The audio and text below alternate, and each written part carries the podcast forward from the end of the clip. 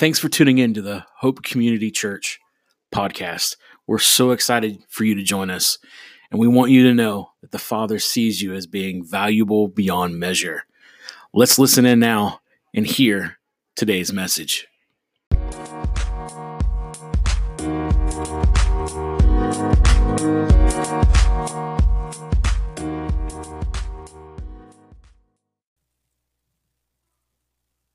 Both of them equal out to the same thing.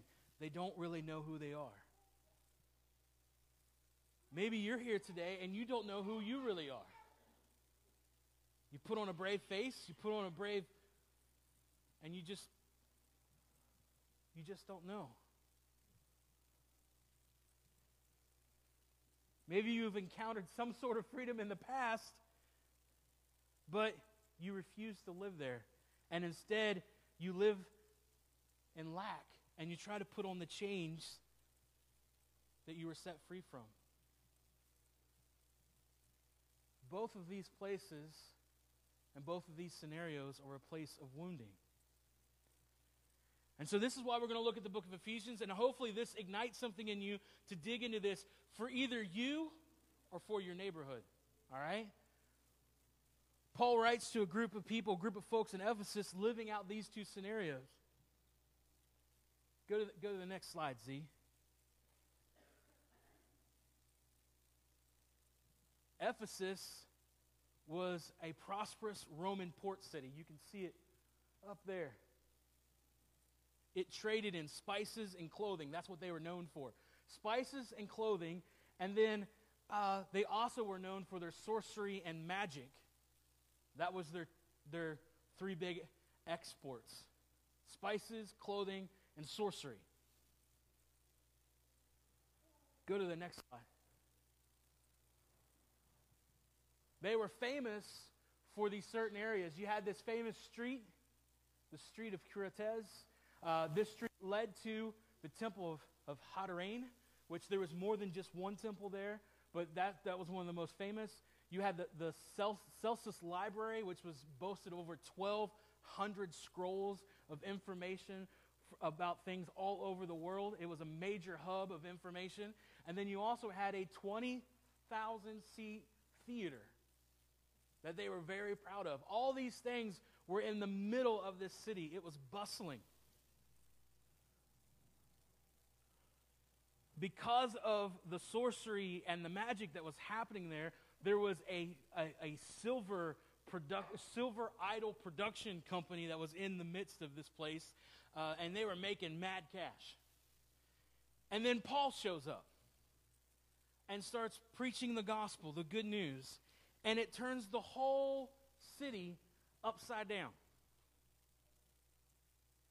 To the point that the silversmiths that were making these idols went bankrupt. These business dealers get so upset that a riot begins to break out, and Paul escapes with his life. Two years later, he comes back again and preaches the gospel again and it just explodes. And now, years later, at the end of Paul's life, when he's, he's being held in prison at, under house arrest in Rome, he writes this letter to the Ephesians. And he starts sharing with these folks who they really are. So let's do this. Turn to Ephesians chapter 1, and I've got it up here on the screen for you. Ephesians chapter 1, and we're going to read this chapter. Everybody, are you all right with reading scripture this morning? Because we're going to read a whole chapter. Is that okay? It's up on the screen so you can follow.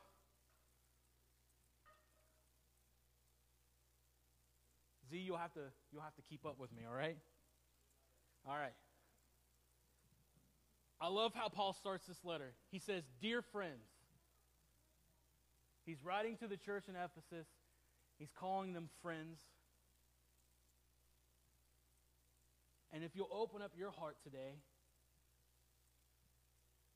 you can hear Paul say, Dear friend, dear friend, we're going to talk about some things today that's going to open your heart. He says, My name is Paul, and I was chosen by God to be an apostle of Jesus, the Messiah. I'm writing this letter to all the devoted believers who have made whole, who have been made holy by being one with Jesus, the anointed one. May God himself, the heavenly Father of our Lord Jesus Christ, release grace over you and impart total well-being into our lives. Every spiritual blessing in the heavenly realm has already been lavished upon us as a love gift from our wonderful heavenly Father, the Father of our Lord Jesus, all because he sees us wrapped into Christ. This is why we celebrate him with all our hearts. And he chose us to be his very own, joining himself even before he laid the foundation of the universe because of his great love. He ordained us so that we would be seen as holy in his eyes with an unstained innocence.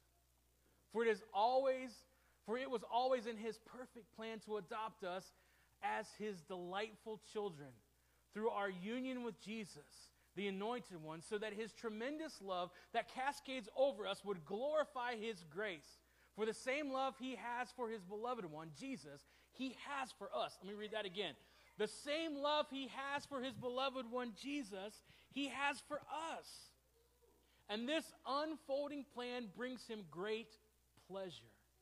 Since we are now joined to Christ, we have been given the treasure of redemption by his blood, the total cancellation of our sins, all because of the cascading riches of his grace. The super abundant grace, let's, let's say that one more time. The super abundant grace is already powerfully working in us, releasing within us all forms of wisdom and practical understanding. And through the revelation of the Anointed One, he unveiled his secret desires to us, the hidden mystery of his long, uh, of his long range plan, which he, which he was delighted to implement from the very beginning of time. And because of God's unfailing purpose, this detailed plan will reign supreme through every period of time until the fullness of the ages finally reaches its climax when God makes all things new in all of heaven and earth through Jesus Christ. Through our union with Christ, we too have been claimed by God as his own inheritance. Before we were even born, he gave us our destiny that we would fulfill the plan of God who always accomplishes every purpose and plan in his heart. God's purpose was that we Jews, who were the first to long for the messianic hope, would be the first to believe in the anointed one and bring great praise and glory to God. And because of him, when you who are not Jews heard the revelation of truth, you believed in the wonderful news of salvation. Now we have been stamped with the seal of the promised Holy Spirit. He is given to us like an engagement ring is given to a bride. As the first installment of what's coming, He is our hope promise of a future inheritance, which seals us until we have all of redemption's promises and experience complete freedom. All of the, all of the supreme glory and honor of God. Because of this, since I first heard about your strong faith in the Lord Jesus Christ and your tender love toward all his devoted ones, my heart is always full and overflowing with thanks to God for you as I constantly remember you in my prayers. I pray that the Father of glory, the God of our Lord Jesus Christ, would impart to you the riches of the spirit of wisdom and the spirit of revelation to know him through your deepening intimacy with him. I pray that the light of God will illuminate the eyes of your imagination flooding you with light until you experience the full revelation of the hope of his calling. That is the wealth of God's glorious inheritance that he finds in us, his holy ones. I pray that you continually experience the immeasurable greatness of God's power made available to you through faith. Then your lives will be an advertisement of this immense power as it works through you. This, the mighty power that was released when God raised Christ from the dead and exalted him to the place of highest honor and supreme authority in the heavenly realm. And now he is exalted at first above every ruler, authority, government, and realm of power in existence. He is gloriously enthroned over every name that is, is, that is ever praised, not only in this age, but in the age that is coming. And he alone is the leader and source of everything needed in the church. God has put everything beneath the authority of Jesus Christ and has given him the highest rank above all others.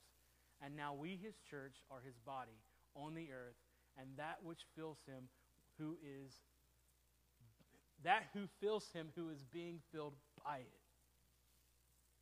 Amen. We could just go home right now. That's Paul done preached the message.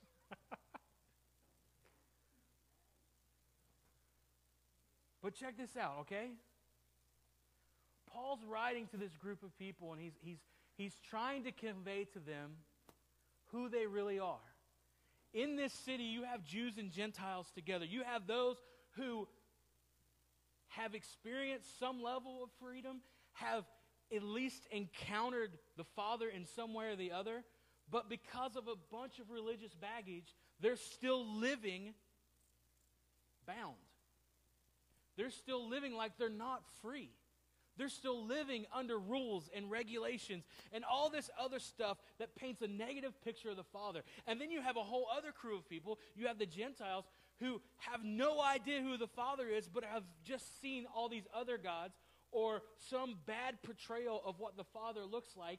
And now they're trying to, in some way or the other, live life differently, but yet they've never come into the realness of who they really are. And so Paul starts beginning to break these things down simply. In verse 3, he's, he's talking to me, he's, he's saying, let's celebrate. Let's celebrate the fact that, that God has lavished every blessing. He has opened up everything upon us through Jesus. He's basically saying it's party time. He's part, eh, he, it's, it's time to celebrate. It's time to, to party because the Father has splurged on us. How many have kids? Right? You got kids, and you go to grandma or grandpa's house, and they completely spoil them, right?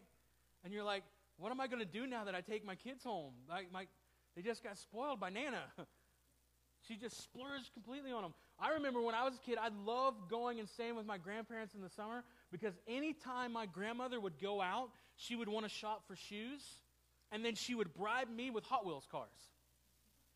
So my grand, so I wouldn't go home and tell my grandpa that my grandma bought shoes.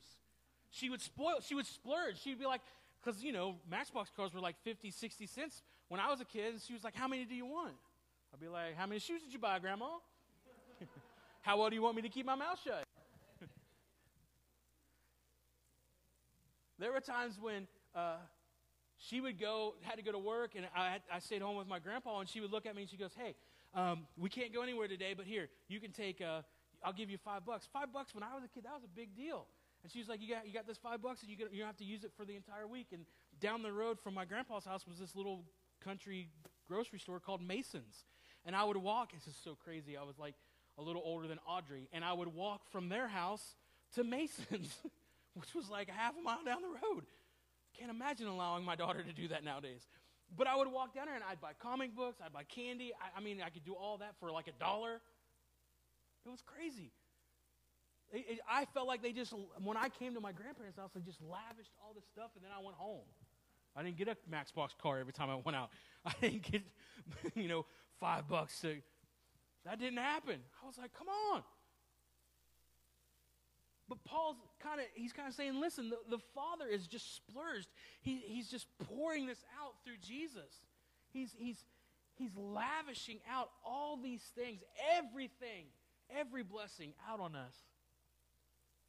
And then he goes on to say that he sees us in Christ. We read from the Passion Translation, it says foundation. Other translations say beginning. Some say before the fall. But he saw us, he associated us, he sees us in Christ before all that. You know, some translations say before the fall happened, the Father saw us in Jesus. And I'm getting to a place to where I don't really like the word fall. Because when you look at it in, in the original language that Scripture is written in, the word fall's not there. And there's more of a picture of wounding. And a lot of times the captions that you see written over the scripture. You know how like you get to like little titles of sections in your Bible? Did you know those weren't really there? when scripture was actually written, some guy made that up and put it there. And so that's why we call certain things certain things. Well, this is the fall. Well, and, and we talked back last year around this time about the beautiful gospel, and we used the acronym WHEAT, and the very first letter, W, stood for We Are Wounded Children. That we're all created in the image of God and that we're wounded. We've been wounded through what happened in the garden. And what happened at the garden, Adam and Eve making a bad choice, does not make me a sinner. But it did open the door for me to be wounded, and it opened the door to make bad decisions as well. Does that make sense? I'm not a sinner because what Adam did. Adam opened the door for wounding, and I'm wounded. And then Jesus came, and I encountered what Jesus did on the cross. I encountered the resurrection. I encountered the ascension, and now I, my wound has been healed, and I've not only been healed, but I've been made new, is what Scripture says, right? I am put in the position of how the Father has always seen me. Not as wounded, but complete in Jesus. He's the architect and our design. He, he's created us. His heart dream realized through the coming of Jesus. Verse 6 talks about his grace plan is to be celebrated. That super exuberant grace is to be celebrated because it shows us that he greatly endears us and highly favors us in Jesus, in Christ. And then he goes on to make this bold statement He loves us as much as he loves Christ. His love for his son is his love for us. Can you imagine that?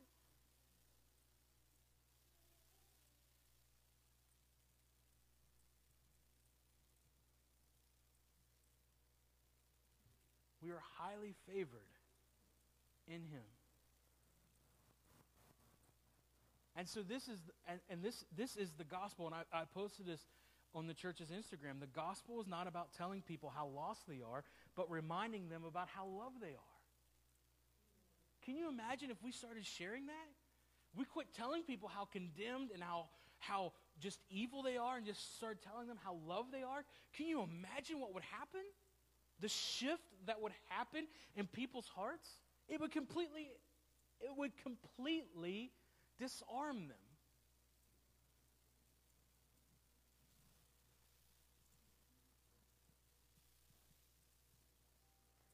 Paul talks about how we've been adopted. And, you know, it, last couple years, I've really been digging into that word, especially when Paul uses it.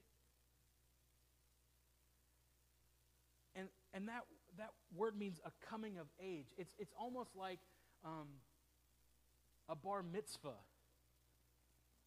in Jewish culture.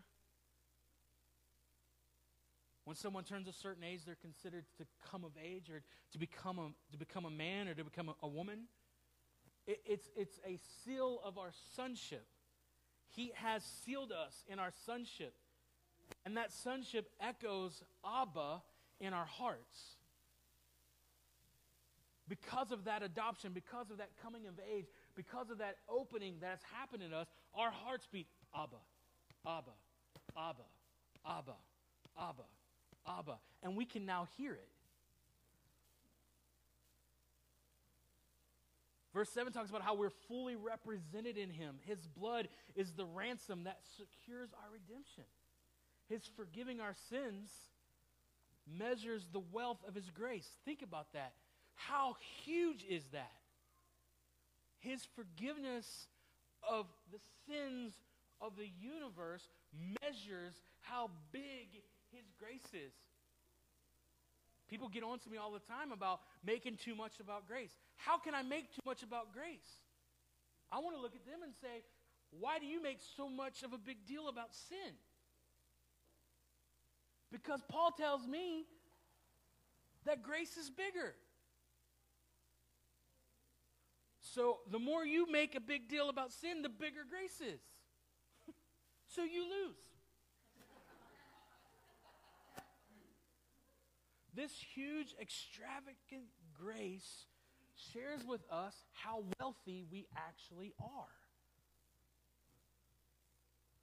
And so this starts to break open the identity that you actually have and starts showing you that as humans, wealth is not based upon things.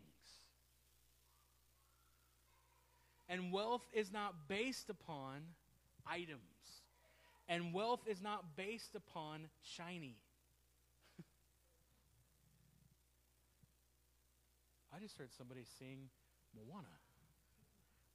That song is played about every other day at my house. I won't sing it. I'm not going to sing it. Don't do it. Don't do it. Don't do it. Um, but what's portrayed on TV, what's portrayed even in conversations, what's portrayed even on Instagram and Facebook and all these other social media outlets is that wealth is based upon status, based upon um, items and things and stuff and relationships. That's not what wealth is based on. Wealth is actually based on your encounter with grace.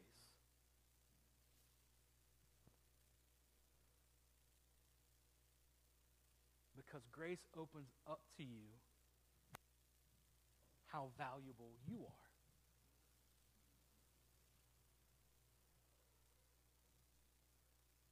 And so the relationship between you and the Father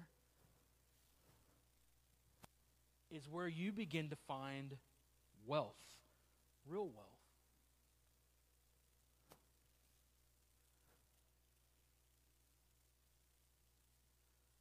And I'm just going to be honest with you.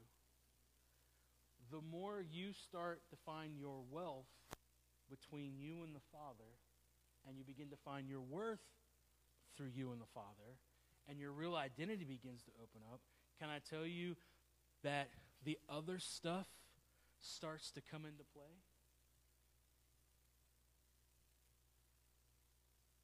Because, you know, we like to harp on the people that have all kinds of stuff, right? Because we feel like, you know, it's, it's that orphan nature. Because we don't have the same stuff, then we complain about the people that do have the stuff. Or vice versa, the people that do have stuff complain about the folks that don't have stuff because they say they don't work hard enough. It happens both ways. I'm not picking on one or the other. But on the inside, a lot of the times what's happening is both are bankrupt.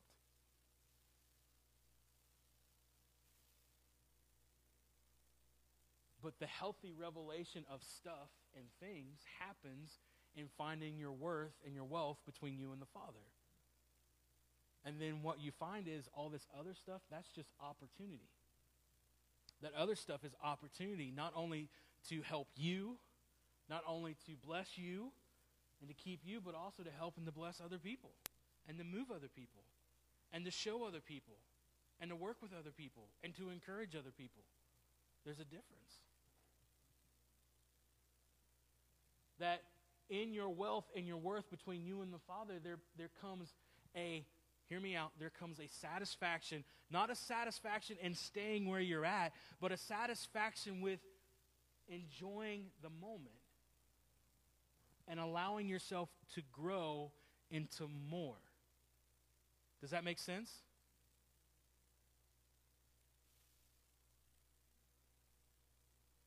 You can have you can have two you can have two different people up here. You can have someone who let's say that they're homeless and they just encountered the radical grace of the Father.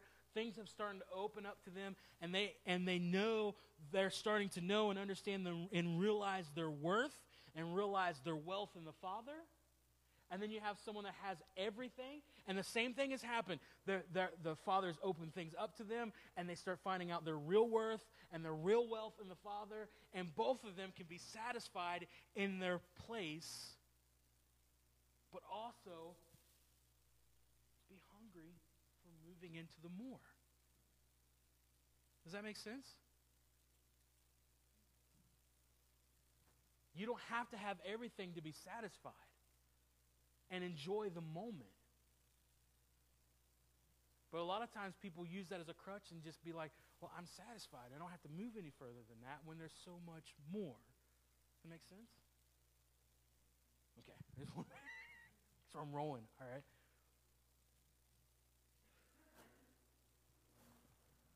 What I'm learning more and more each day is, is if I, as I find my worth and my wealth in the Father, that the conversations I start having with Him is when I start asking questions like, okay, so what's my purpose? Or, or what am I to be doing now? Or, or, or where do we go now?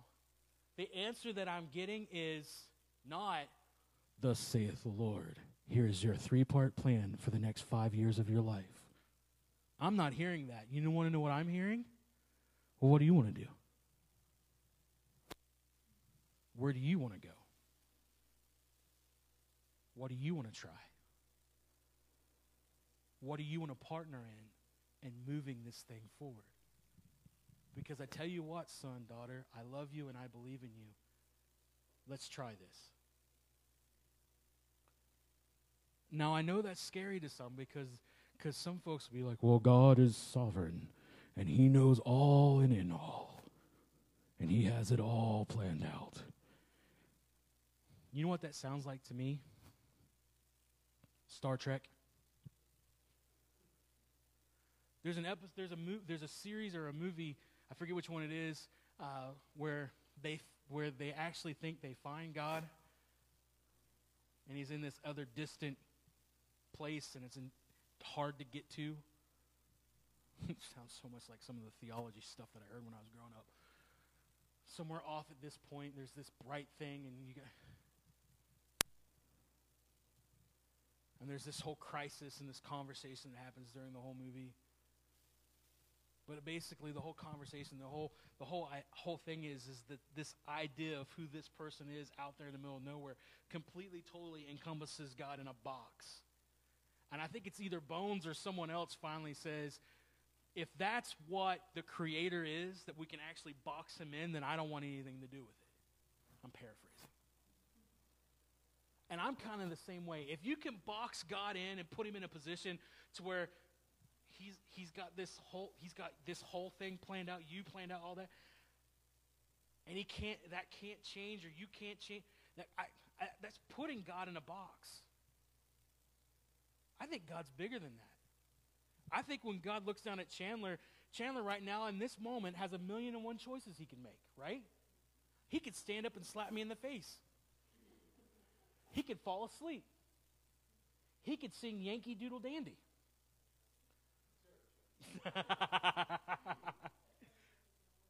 he could he could uh, get up and dance a jig. He could leave and go to the Mexican restaurant. I mean, there's so many choices he could do right now in this moment.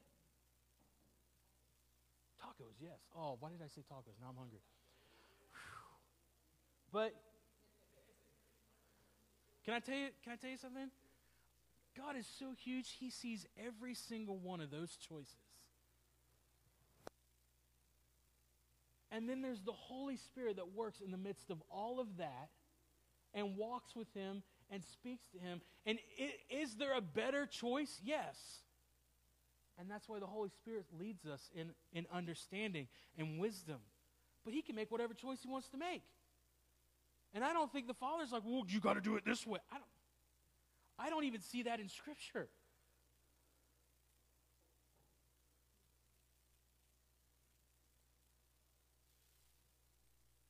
He has plans, He has things. But how you get to where that is, man, that's free will.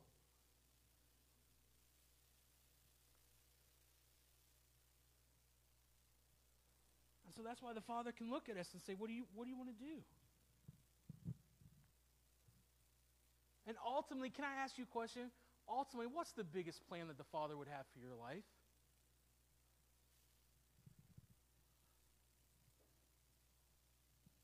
For you to know the real you. How you get to that point is between you and Him. How you walk that out.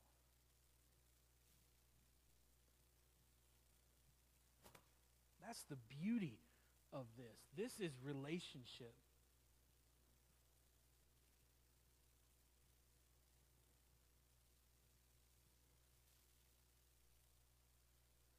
Lindsay and I will be married 15 years. Is that right? It's 15. 15 years in July, the end of July, July 24th. I got it right. July 24th. I was like, I'm not getting in trouble. I remember the. I didn't write it down. It's just the password for the most of the stuff that we have. No, I'm just kidding. now, now we got to change them all. But if, if you could look at Lindsay and I's life together for the last 15 years, if you could see it painted out and see the lines and the, and the, and the circles and the roller, I mean, you would think, that's some plan. Right? How many else can attest to that too? If you wrote out your, if you could write out your life for the last 15 years, you'd be like, I, I don't, what?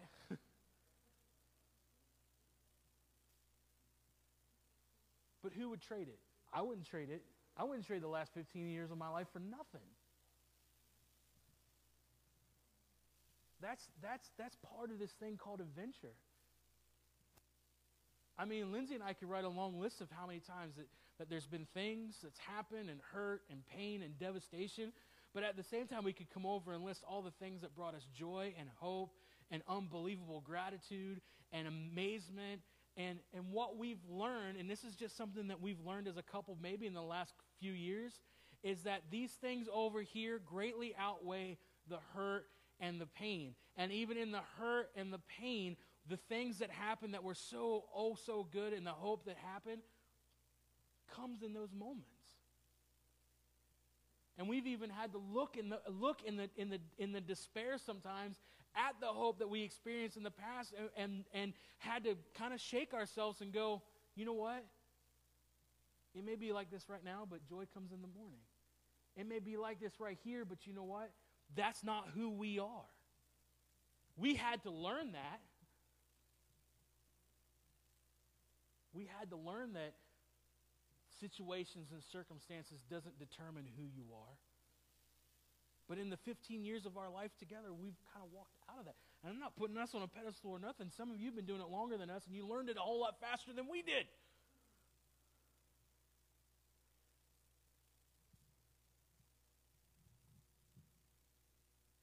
But in this process of finding the real you and your real worth and your real wealth, if you open yourself up to that, if you start opening yourself up and seeing this, this super abundant grace and this grace plan that he has that's to be celebrated and to be to throw a party over if you start seeing that and walking in that not only are you going to find the real you but the people in your family are going to see you finding the real you.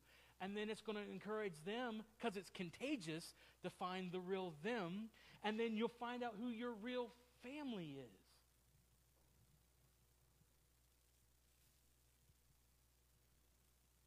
One of the greatest challenges for me is with my three children, and because of the encounter that I've had with the Father and His love for the last few years, and how I was raised, and now looking at my three kids, the challenge for me is how do I do it different? This love that I'm experiencing from the Father that I wouldn't trade for anything, how am I now going to express that and show that to my kids? Now that I'm on this process of finding the real me after 40 some years of life, how do I now share that with them? How do I now walk that out with them? How do I help them find the real them?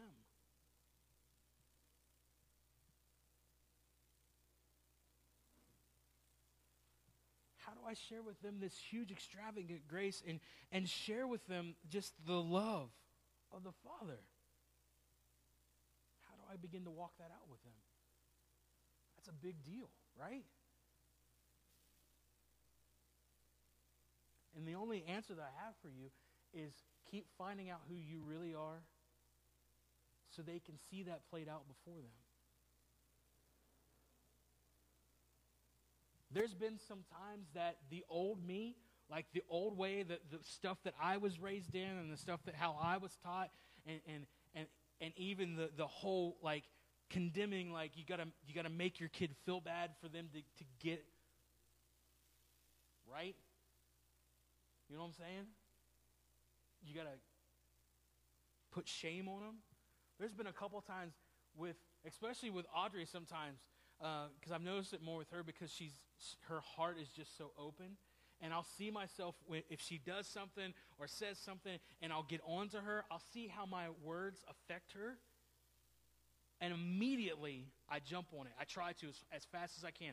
I jump on it, and I start talking to her like a like a father's supposed to talk to her.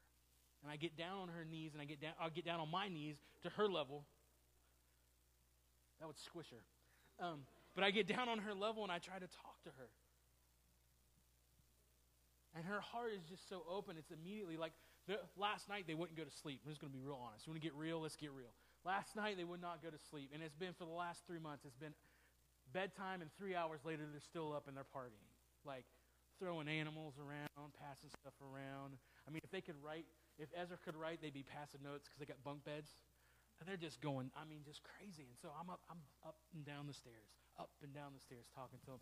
And the last time I get in there, I'm talking to them, and I'm trying with everything within me. I'm not trying to go back to the whole shaming thing, like making them feel bad because they're still up, right? I'm, I'm trying to some way share something to grab their attention, but yet hopefully they can experience the Father's love and see that see that through that love, they just begin to make a better choice. Does that make sense? I don't know. This is a new thing for me. I'm walking this out myself. But in the midst of me talking to my kids, my hand's up on the top bunk where Audrey is, and I'm trying to explain to them listen, you're going to get up tomorrow, and because you're not going to sleep, you're going to be tired, you're going to be grumpy, and guess what? That means I'm going to be grumpy because I'm up later because I'm working on stuff and I can't get stuff done. If you're still talking and sleeping because I got to keep coming up here and we're, we're just kind of talking, we're trying to have this thing. And Audrey leans over and she, she sticks her hand on my hand. And she says, Daddy? I go, yeah. And I'm waiting for a question because Audrey is full of questions right now. But she says, Daddy, I'm going to go to sleep because you're right. I'll be grumpy too. Let's not be grumpy in the morning. I'm like, she had more compassion than me in this moment.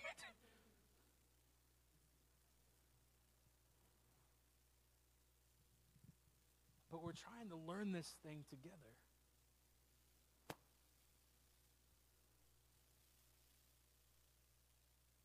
Paul, when he's sharing here in Ephesians, he's trying to show us the present reality that we now live in post cross.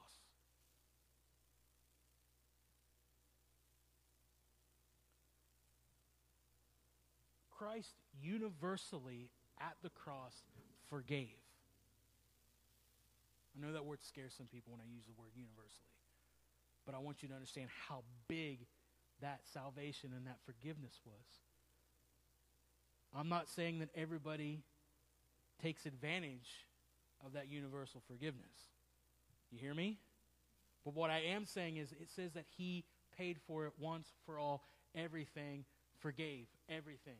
Whether you take advantage of that or not, it's between you and him.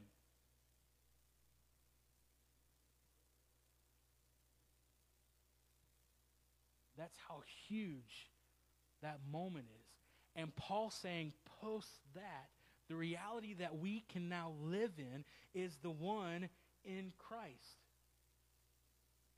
Christ now sits at the right hand of the Father, right? It's a position of authority. It's speaking and saying that now Christ is, is here.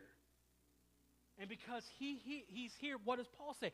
We are now seated with him. We are now with him in that place to sit down at the Father's table and have conversations and talk and walk and have real relationship once again like it was in the garden.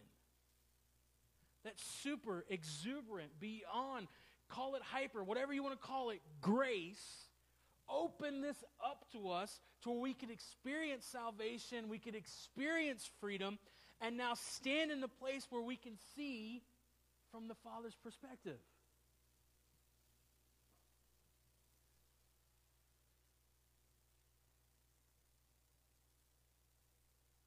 His cross, his, his moment on the cross brought forgiveness, brought salvation. His resurrection revealed our common genesis because because Paul says that we are in him. Our beginning is found in him. And not only that, his resurrection redeemed our innocence, redeemed our goodness. Because Father, all the way in the beginning of beginnings, declared everything good. And the cross brought that back to the very front of everything. So it's no wonder he calls us kin. If the resurrection reveals our beginning in him, and the resurrection reveals our redeemed innocence, it's no wonder that the Father can boldly proclaim that we are his sons and we are his daughters. That's what Acts 17 28 says. This is the good news that's no longer hidden, it's no longer put up somewhere, but it's completely unveiled.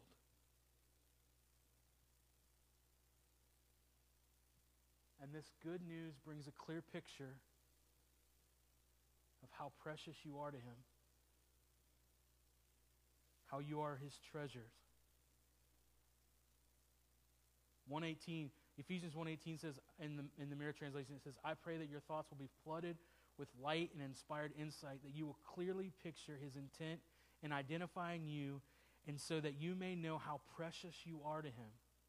What God possesses in your redeemed innocence is his treasure and glorious trophy of his inheritance. You are God's portion. You are the sum total of his assets and the measure of his wealth. You are his portion. Portion is a part of. So you are a part of Him. Your innocence that was revealed at the cross shows you that you are, you are a part of the Father. You were created in His image. It says that you're the sum of His total assets. Assets means a value of something that's beyond measure. So you are a part of Him. You're created in His image, and your value, your asset, is beyond measure. And it says, and he says that you are you're his his asset, or you are you are his his his thing that is beyond all measure. And he also says he's that you're his wealth, you're his abundance. That's what he's saying about you. That you are his, that you are valuable beyond measure, and you are a part of his wealth. You're a part of his worth. You're a part of what he has.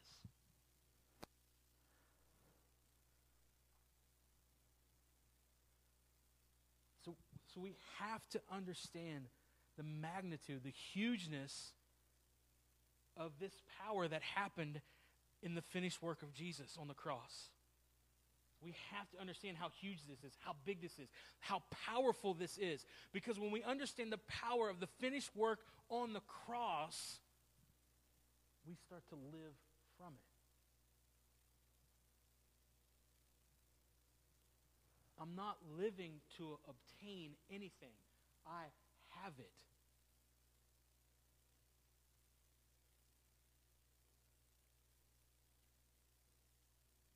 I may not have experienced it yet, but I have it. Let me give you a good example. If you walk back in that office back there, there's, there's bookshelves full of books. I have a ton of books. I love books. I love having different translations of Bibles. To the point now that where Lindsay says, if I buy another Bible, I have to get rid of one that I have. I can't add to anymore. I just have to replace. It's almost getting that way with books, but she loves books too. So we just buy books. We love books. I have a lot of books, and I have a ton of books that I haven't read yet. So I have all these books, but there's some books that I haven't experienced yet. Through the cross, I have everything that's promised to me through the Father. There's just some things that I have not experienced yet. And it's waiting for me to open it up and read it. Just like a good book.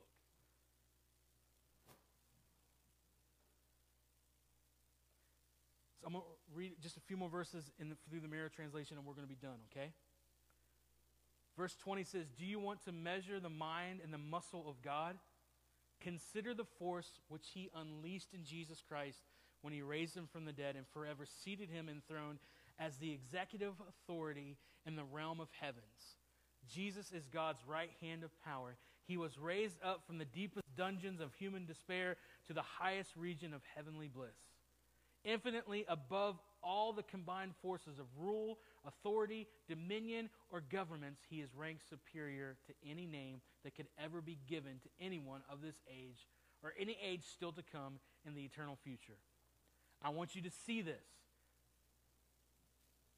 Bold. I want you to see this. He subjected all these powers under his feet. He towers head and shoulders above everything, and he is the head. The ecclesia is his body, the church, the completeness of his being that fills all in all resides in us. God cannot make himself more visible or exhibit himself more accurately. So I love how Francis du Toit paints this picture. He says, Do you want to measure the muscles and the mind of God? We'll just consider the power that was unleashed through Jesus. That's huge, right? To the point that any authority, any power, anything that has ever happened in the known universe outside the Father pales in comparison to what was unleashed through Jesus. And that Jesus went to the deepest, darkest depths of human despair, hell itself, and rose and came and has been lifted higher to the, to the highest of highs, to what the, the mirror says, heavenly bliss. Above all forces, all authority, all dominion, all governments. He's ranked superior, and his name is greater than all other names. And Paul is bold. He says, I want you to see this. You got to get this.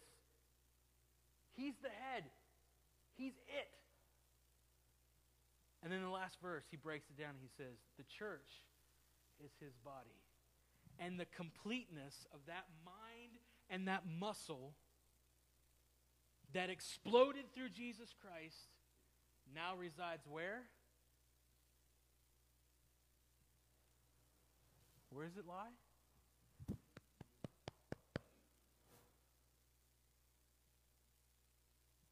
If that's not an encouragement, how many of you guys, you, you wake up sometimes and you feel powerless? Paul's telling us that the same power that was exploded through Jesus Christ is now in me.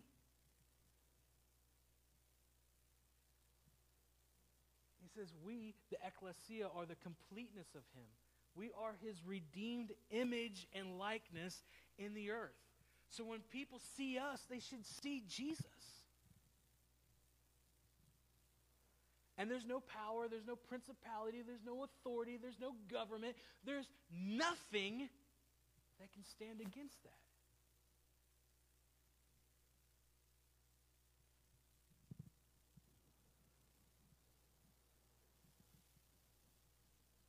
It says the gates of hell shall shall prevail, or does it say shall not prevail?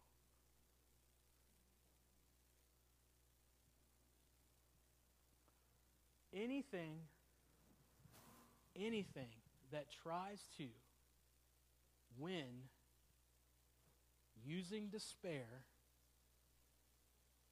is defeated through the power of Jesus. And because that power now lies within inside of you, you are a despair buster. In my mind, the picture that I get is in, in World War II, you know, they had the big, huge megaton bombs. And they would paint stuff on them sometimes, and they would say, you know, a city, and they would say something buster or Nazi buster or whatever. They would just kind of, and it would just, because when they came, they just bust things to oblivion. That's what you are.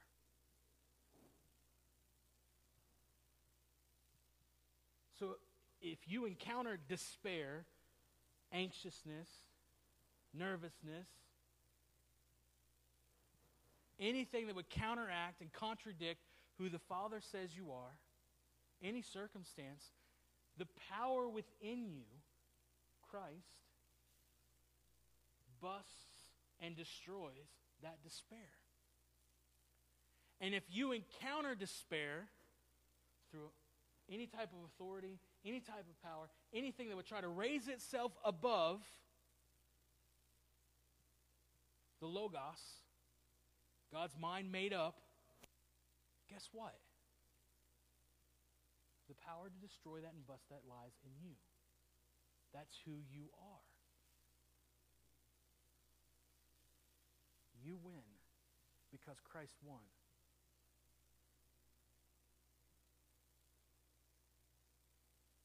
All right?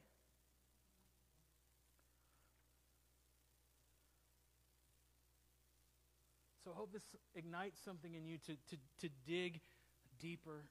I, we, we may go into chapter 2 next week. I don't know. If not, I encourage you this week to get into it. I thought about maybe, um, we talked last year about doing some sort of religious detox kind of course online, and, and man, Ephesians would be a great way to start that finding out the real you, detoxing from the stuff that's been taught to you and, and shared with you to put you in a position of not knowing who you really are, but we but finding out who you really are. And Ephesians does a really good job. I mean, listen to the, the first verse of chapter 2. Picture where God found us. We're in a death trap of an inferior lifestyle, constantly living below the blueprint. Most of the people that we come in contact. Maybe you're still living below the blueprint of what Christ intended you to be.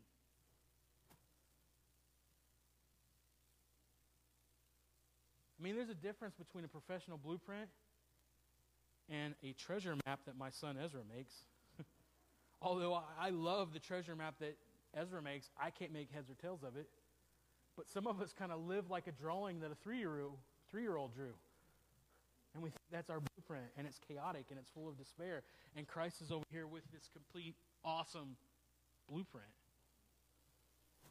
Maybe off to the side, got the color photos and the 3D model over here. Nowadays, 4D model where you put the glasses on and you like you could walk around through it. That's what's here. This is what you have because of what Christ did, but we're still living by the three year old picture. So much in this book.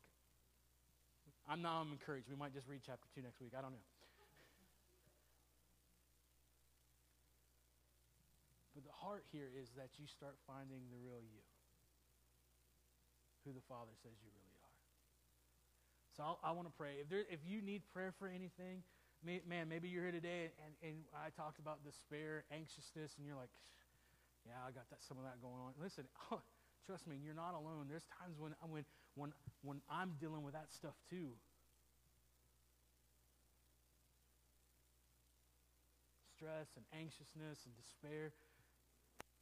Let me tell you something. Some of the things that I was working on our house this week, there were some times that I was feeling some despair. There's some times when you're feeling like, I, I can't believe that this is like this. As a dad, I'm letting this, you know, I, I, being honest with you. I know what it's like to get in a position to where you shift from who you really are and to what you think you may be. That you're not good enough. That you that that and that shame starts heaping up and you just get into this position where you get you can't even think. I know what that's like. So if you need prayer for that today, listen, don't hesitate. Just come and, and, and we'll pray for you today. And I'm not saying that prayer is this magic thing where we, we lay hands on you or we pray for you, that that's just magically going to go poof. And it might. That'd be awesome. That you'd be, I'm not saying that the Father can't do that. But my heart is is that it's not a poof moment, but it's a it's a beginning of a relationship and an openness and eyes begin to open to see more. So I'm going to pray, and if you need prayer today, don't, don't hesitate. Come and, and get prayer, okay? So, Father, we just thank you for your love and your goodness. Thank you for just your super exuberant grace, revealing to us who we really are, showing us our wealth and our worth in you, that you have pulled us into position seated with Christ, now there with you, Father. We have a seat there, Father, Son, Holy Spirit, and us at your table. And now we're freely able to conversate and talk and, and, and, and share and hear and listen. And you're not even wanting to dominate the conversation. You're, you're open to hear from us as well. As a matter of fact, you're asking us, what do you want to do? Where do you want to go? How do you want to walk this out? What's your ideas? What's your plans? You're that big. You can handle that. That's how awesome you are. Help us to see how big, how huge, how powerful the finished work of Christ was at the cross. And let us live from that point of reality. Let us not go back before when we were a place of despair, when we were a place of not knowing, when we were a place of living under brokenness and, and rules and regulations, but yet you came and broke that and brought freedom. Let us live from that free place in you.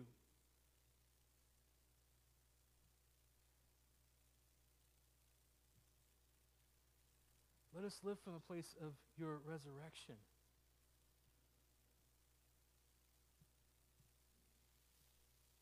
Our, our redeemed innocence, and we see where our beginning started in you.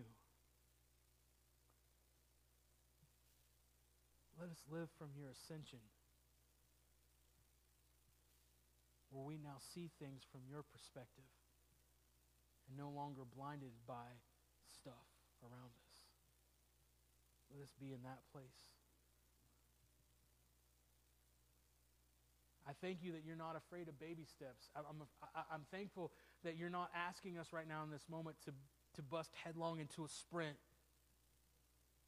But you're asking us just to start taking steps of living from this new reality, from living from the finished work, living from redeemed innocence, living from our Genesis, which is in you, living from seeing things from your perspective even if it's just learning how to do that now those are ba- that's okay. You said it's all right. It's it's we're learning our sonship our daughtership now.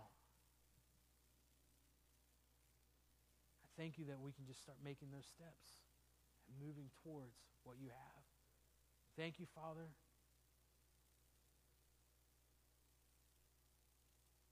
Amen. Amen. Awesome. Thank you guys